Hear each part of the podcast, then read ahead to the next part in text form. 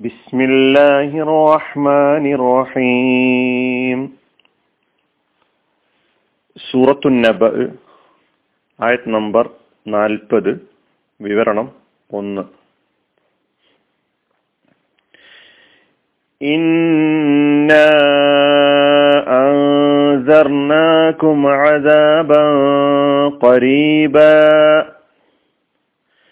يوم ينظر المرء ما قدمت يداه ويقول الكافر يا ليتني كنت ترابا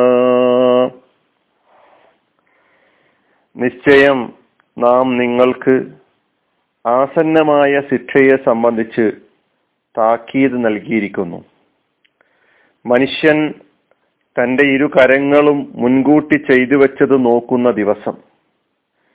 സത്യനിഷേധി പറയുകയും ചെയ്യും ഞാൻ മണ്ണായിരുന്നെങ്കിൽ എത്ര നന്നായിരുന്നു എന്ന്. ഈ നാൽപ്പതാമത്തെ ആയത്തിനെ മൂന്ന് ഭാഗമായി നമുക്ക് അർത്ഥം പറഞ്ഞു നോക്കാം. ഇന്ന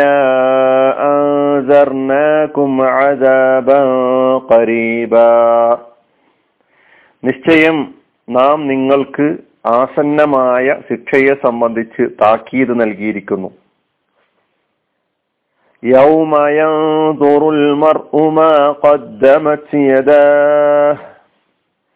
മനുഷ്യൻ തന്റെ ഇരു കരങ്ങളും മുൻകൂട്ടി ചെയ്തു വെച്ചത് നോക്കുന്ന ദിവസം. ويقول الكافر يا ليتني كنت ترابا സത്യനിഷേധി പറയുകയും ചെയ്യും ഞാൻ മണ്ണായിരുന്നെങ്കിൽ എത്ര നന്നായിരുന്നു ഈ സൂറയുടെ അവസാനത്തെ ആയത്തിലാണ് നമ്മളുള്ളത് ഇന്ന് നമുക്ക് ഈ ആയത്തിൽ വന്നിട്ടുള്ള പദങ്ങൾ മാത്രം പരിശോധിച്ച് നോക്കാം. ധാരാളം പദങ്ങൾ നമുക്ക് സുപരിചിതമാണ്. ഇന്ന നിശ്ചയമായും നാം രണ്ട് പദങ്ങൾ അവിടെ ഉണ്ട്. ഒന്ന് ഇന്ന എന്ന പദവും പിന്നെ ന എന്ന സർവനാമവും അതായത് വമീർ അത് രണ്ടും ചേർന്നപ്പോഴാണ് ഇന്നായത് നിശ്ചയം നാം എന്നൊരർത്ഥം ഈ ന എന്നതിൽ നിന്നാണ് കിട്ടിയിട്ടുള്ളത്. അൻസർനാക്കും. ഇതിൽ മൂന്ന് പദങ്ങളുണ്ട് മൂന്ന് കലിമത്തുകളുണ്ട്. അൻസറ എന്ന മാലിയ ഫേൽ. പിന്നെ ന എന്ന ലമീർ അതായത് സർവനാമം. പിന്നെ കും എന്ന ലമീർ. അങ്ങനെ രണ്ട് ലമീറും ഫേലും കൂടിയിട്ടുള്ളതാണ്. അൻസർനാക്കും. അൻസറ യുന്തിർ ഇൻസാർ ഫഹുവ മുന്തിർ. അന്തറ എന്ന് പറഞ്ഞാൽ അർത്ഥം താക്കീത് നൽകി മുന്നറിയിപ്പ് നൽകി അന്തറ. ഈ അന്തറ എന്ന് പറഞ്ഞാൽ അവൻ മുന്നറിയിപ്പ് നൽകി അവൻ താക്കീത് നൽകി എന്നാണ്. അൻസർന എന്ന് പറഞ്ഞാൽ നാം താക്കീത് നൽകി നാം മുന്നറിയിപ്പ് നൽകി. അല്ല പറയാണ് നാം മുന്നറിയിപ്പ് നൽകി. ആർക്കും നിങ്ങൾക്ക് അതും വമീറാണെന്ന് പറഞ്ഞു. ഈ കാഫ് ഉണ്ടല്ലോ അത് സർവനാമമാണ് വമീറാണ് അഞ്ചർനാക്കും എന്താണ് നാം നിങ്ങൾക്ക് മുന്നറിയിപ്പ് നൽകിയത്? അതാബൻ കരീബ. അതാണ് മുന്നറിയിപ്പ് നൽകിയത്. അതാബ് ശിക്ഷ. കരീബ് അതാബിന്റെ വിശേഷണമായിട്ടാണ് കരീബ് എന്ന പദം ഉപയോഗിച്ചിട്ടുള്ളത്. അതാബൻ കരീബ. അതിന് നമ്മൾ അർത്ഥം പറയുന്നത് ആസന്നമായ അടുത്ത ശിക്ഷ. ആസന്നമായ ശിക്ഷ. അടുത്ത ശിക്ഷ. അടുത്തിരിക്കുന്ന ശിക്ഷ. കരീബ് ഇത് അടുത്തത് ആസന്നമായത് എന്ന അർത്ഥത്തിൽ ഉപയോഗിക്കുന്ന പദമാണ്. ശിക്ഷ ഏറ്റവും അടുത്താണെന്നാണ് പറയുന്നത്. ദൂരത്തൊന്നുമല്ല. നമുക്ക് അടുത്ത വിവരണത്തിലൂടെ അത് കേൾക്കാം. അള്ളാഹുവിനെ സംബന്ധിച്ചും അവൻ കരീബാണ് എന്ന് ഖുറാനിൽ പറഞ്ഞിട്ടുണ്ട്.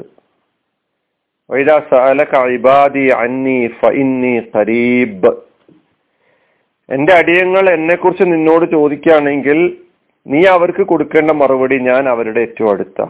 ഫൈനി ഖരീബ് ഞാൻ സമീപസ്ഥനാണ്.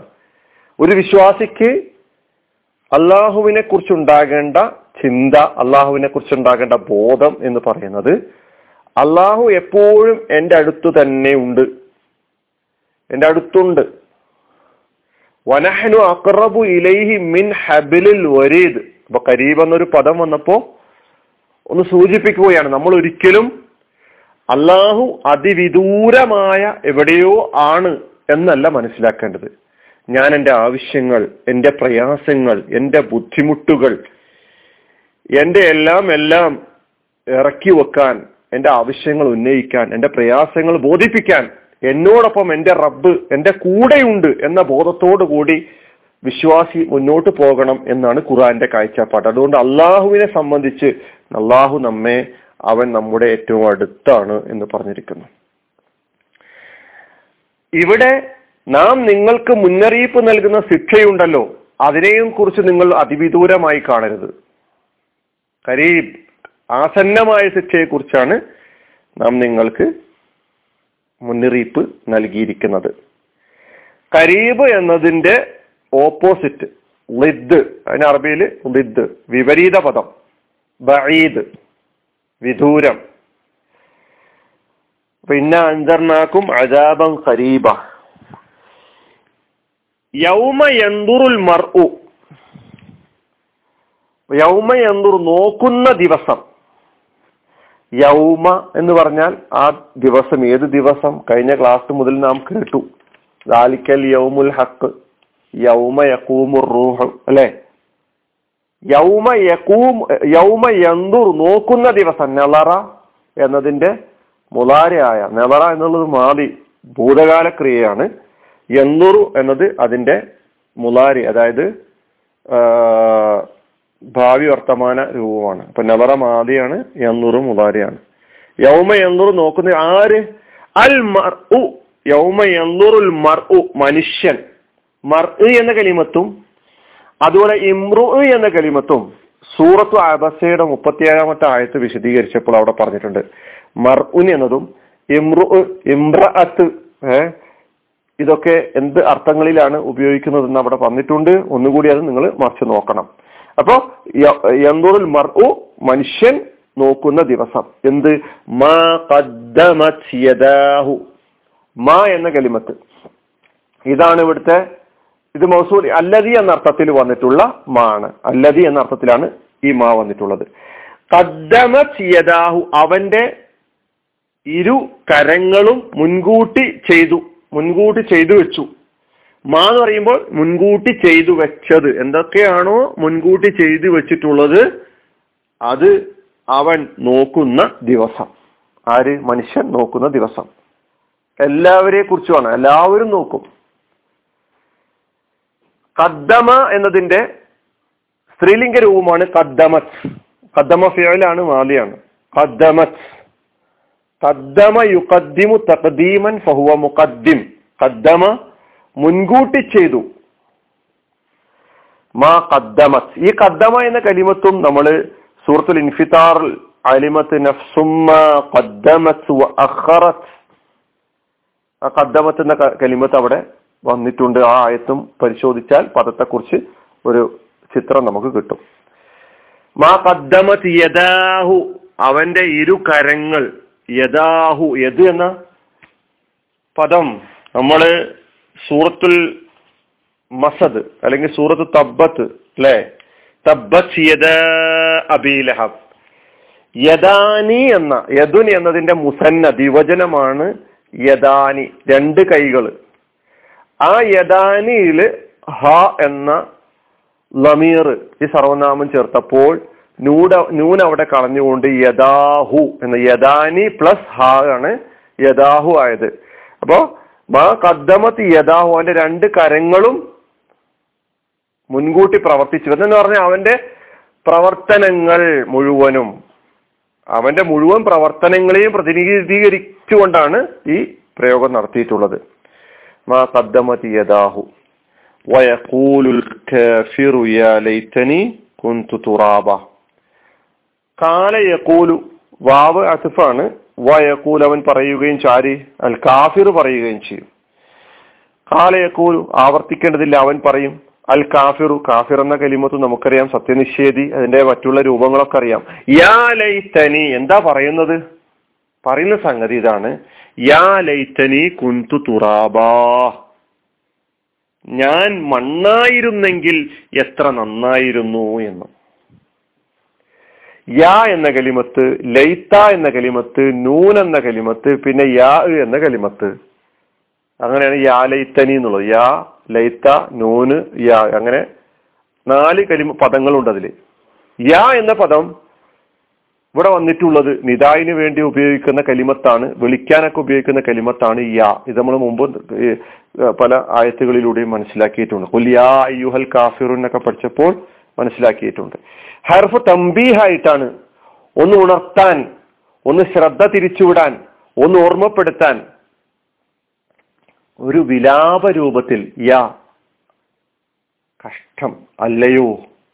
ലൈത്തനി ഞാൻ ആയിരുന്നെങ്കിൽ എത്ര നന്നായിരുന്നു?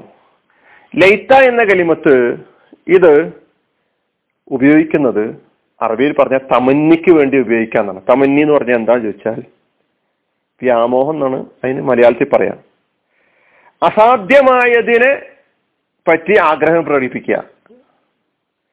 അല്ലെങ്കിൽ വിദൂര സാധ്യതയുള്ളതിനെ പറ്റി ആഗ്രഹം പ്രകടിപ്പിക്കുക. രണ്ട് നിലക്കും ആകാം അപ്പൊ ഈ ലൈത്ത എന്നത് യുസ്താമലു ഗാലിബൻ ലിൽ മുസ്താമൽ ലിൽ മുസ്തഹീലി. അധികവും ലൈത്ത എന്ന കലിമത്ത് ഉപയോഗിക്കുന്നത് മുസ്തഹീലായ അസാധ്യമായ അസംഭവ്യമായ സംഗതികൾക്ക് വേണ്ടിയിട്ടാണ് ലൈത്ത എന്ന കലിമത്ത് ഉപയോഗിക്കുക. വഖദി ഉസ്താമുൽ ലിബാലി ഹാലാത്തിൽ മുങ്ക് ചിലപ്പോ വിദൂര സാധ്യതയുള്ളതാണ് ഞാൻ പറഞ്ഞത്. വിദൂര സാധ്യതയുള്ളതിനെ പറ്റി ആഗ്രഹിക്കാൻ വേണ്ടിയും ലൈത്ത എന്ന് ഉപയോഗിക്കുക. അല്ലെങ്കിൽ കൂടുതലും ഉപയോഗിക്കാറുള്ളത് അസാധ്യമായതിനെ പറ്റി ആഗ്രഹിക്കാൻ വേണ്ടിയിട്ടാണ്.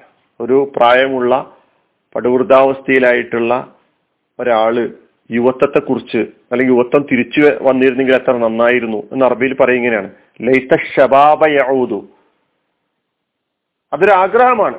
പക്ഷേ അത് വ്യാമോഹമാണ്. നടക്കാത്ത കാര്യം അസാധ്യമായ കാര്യത്തെ പറ്റി ആഗ്രഹിക്കുക. ഇതിനെ ലൈത്ത ഉപയോഗിക്കുക. ഇവിടെയും കാഫിർ അവന നടക്കാത്ത അസാധ്യമായ ഒന്നിനെ കുറിച്ച് ആഗ്രഹിച്ചുകൊണ്ട് തന്റെ വിലാപം പ്രകടിപ്പിക്കുകയാണ്.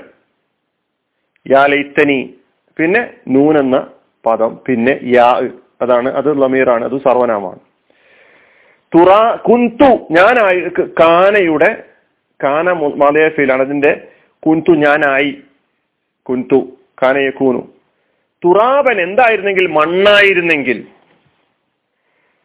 വയക്കൂലുൽ കാഫിറു യാ ലൈത്തനി കുന്തു തുറാബ.